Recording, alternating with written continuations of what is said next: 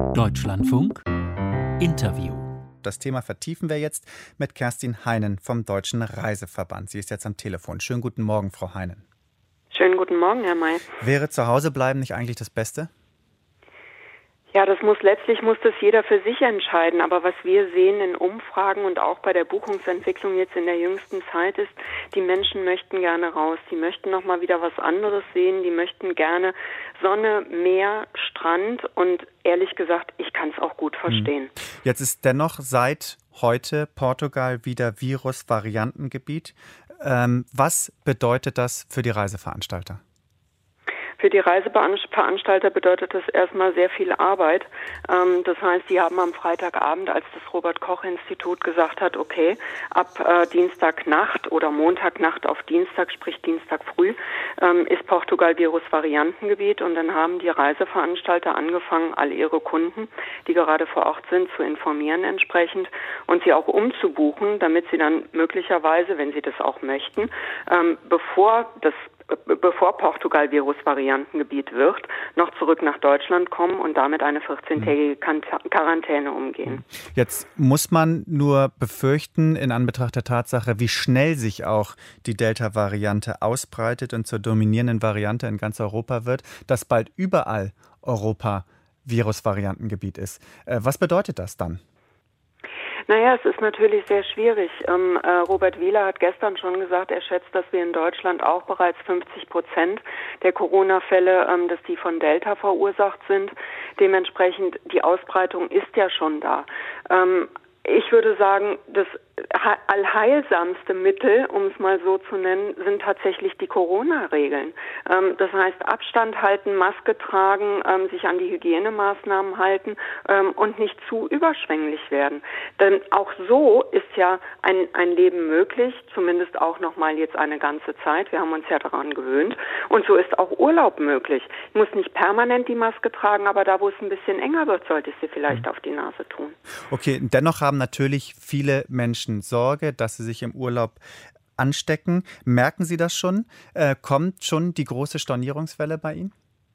Nee, im Moment noch nicht. Jetzt ist es allerdings auch noch sehr früh. Portugal ist jetzt gerade eben passiert. Äh, Im Moment sehen wir ehrlich gesagt stärker, dass die Menschen tatsächlich raus wollen. Ähm, mit der mit der Veränderung der Einreisequarantäne, äh, der Einreiseverordnung der Bundesregierung, wo eine Quarantänepflicht für Rückreisende aus einem ich nenne es mal einfachen Risikogebiet aufgehoben wurde und man sich da freitesten kann, wenn man noch nicht geimpft oder genesen ist. Seitdem sehen wir wirklich einen, einen Anstieg der Buchung, was aber nicht darüber hinwegtäuschen kann, dass wir im Vergleich zu einem normalen Jahr, was das Sommergeschäft betrifft, gerade mal 25 Prozent der Umsätze in den Büchern stehen haben. Mhm. Das heißt, äh, wie überlebt das die Branche? Das ist eine sehr gute Frage. Die, die Branche kämpft jetzt äh, wirklich seit anderthalb Jahren mit Corona. Ähm, wir haben zum Glück ähm, auch die Überbrückungshilfen und die, die sonstigen Hilfen der, der Bundesregierung in Anspruch nehmen können. Da wurde an verschiedenen Stellen noch mal ein bisschen nachgefeilt, weil die Reisebranche nicht an allen Stellen mit anderen Branchen zu vergleichen ist. Das war auch gut so und das hat auch sehr geholfen. Jetzt hat Herr ähm, Altmaier auch noch mal die ähm, Überbrückungshilfen verlängert bis ähm, Ende September. September.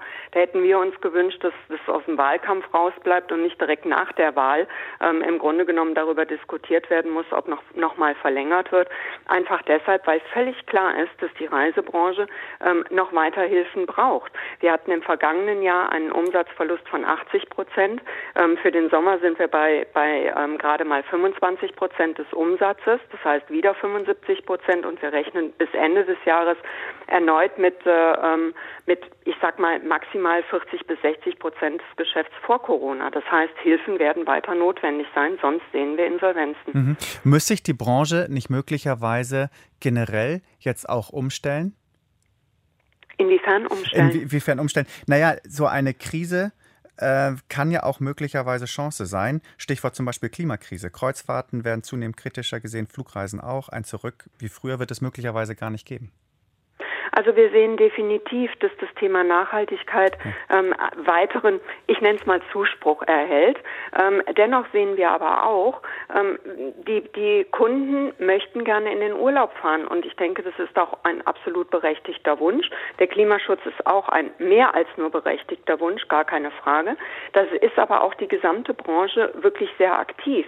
Wir sehen aber dann auch im Reisebüro, wenn es an die Buchung geht, wenn zum Beispiel ein, ein Reisebüro-Mitarbeiter den, den Kunden fragt, möchten Sie denn jetzt vielleicht Ihren Flug ähm, CO2 kompensieren, dann lautet die Antwort nach wie vor sehr häufig nein. Das heißt, zwischen Wunsch, ich möchte nachhaltig verreisen und der dann tatsächlich umgesetzten Buchungsentscheidung ist noch ein großer Weg. Aber da ähm, denke ich, hilft auch weitere Aufklärung. Und dann ist natürlich auch ähm, das Thema Weiterentwicklung von Treibstoffen etc. etc.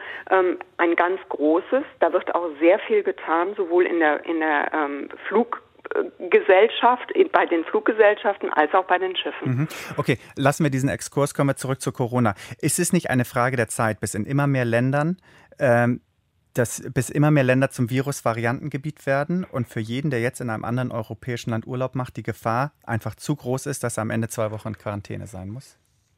Wir haben ähm, in dem Fall sage ich jetzt leider ähm, keine Kristallkugel und ja. äh, und niemand kann, glaube ich, ähm, ganz genau sagen, was jetzt passiert.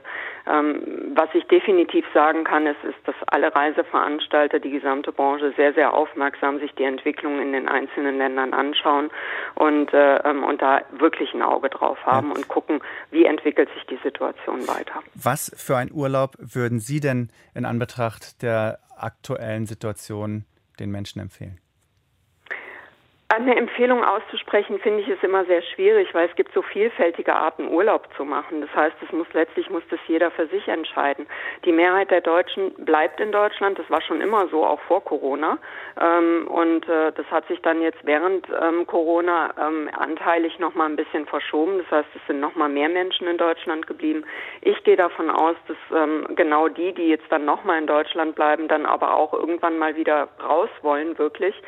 sprich noch mal ganz was anderes sehen.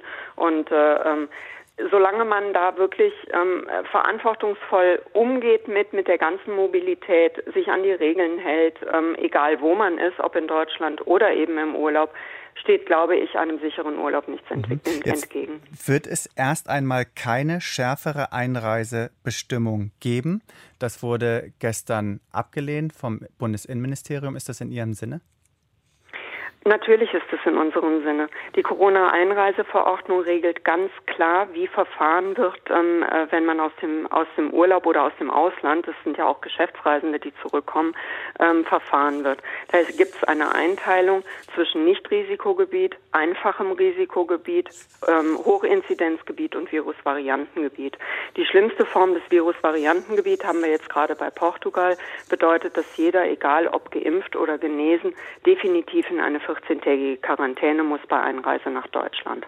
Hohe Inzidenz, ähm, alles über einer 200er Corona-Inzidenz ähm, bedeutet, dass Geimpfte und Genesene einreisen können. Ähm, alle anderen ähm, können sich nach fünf Tagen mit einem Test freitesten, sofern der dann negativ ist. Und beim einfachen Risikogebiet ist es so, dass Sie sich sofort mit einem Test freitesten können sofern sie noch nicht geimpft oder genesen sind. Von daher, ähm, mhm. darüber hinaus gibt es, ähm, das ist ebenfalls in der Corona-Einreiseverordnung geregelt, die Regelung, dass jede Flugreise, die zurück nach Deutschland geht, nur angetreten werden kann, wenn ich entweder geimpft, genesen oder einen negativen Corona-Test vorweisen kann. Das heißt, im Flugbereich sind engmaschige Kontrollen da. Das mhm. heißt, bevor ich nicht den Test vorweise oder die Impfung, kann ich gar nicht in den Flieger steigen. Kerstin Heinen war das, Sprecherin des Deutschen Reiseverbandes über die Nöte ihrer Branche während der Pandemie. Frau Hein, vielen Dank für das Gespräch. Gerne, Herr May.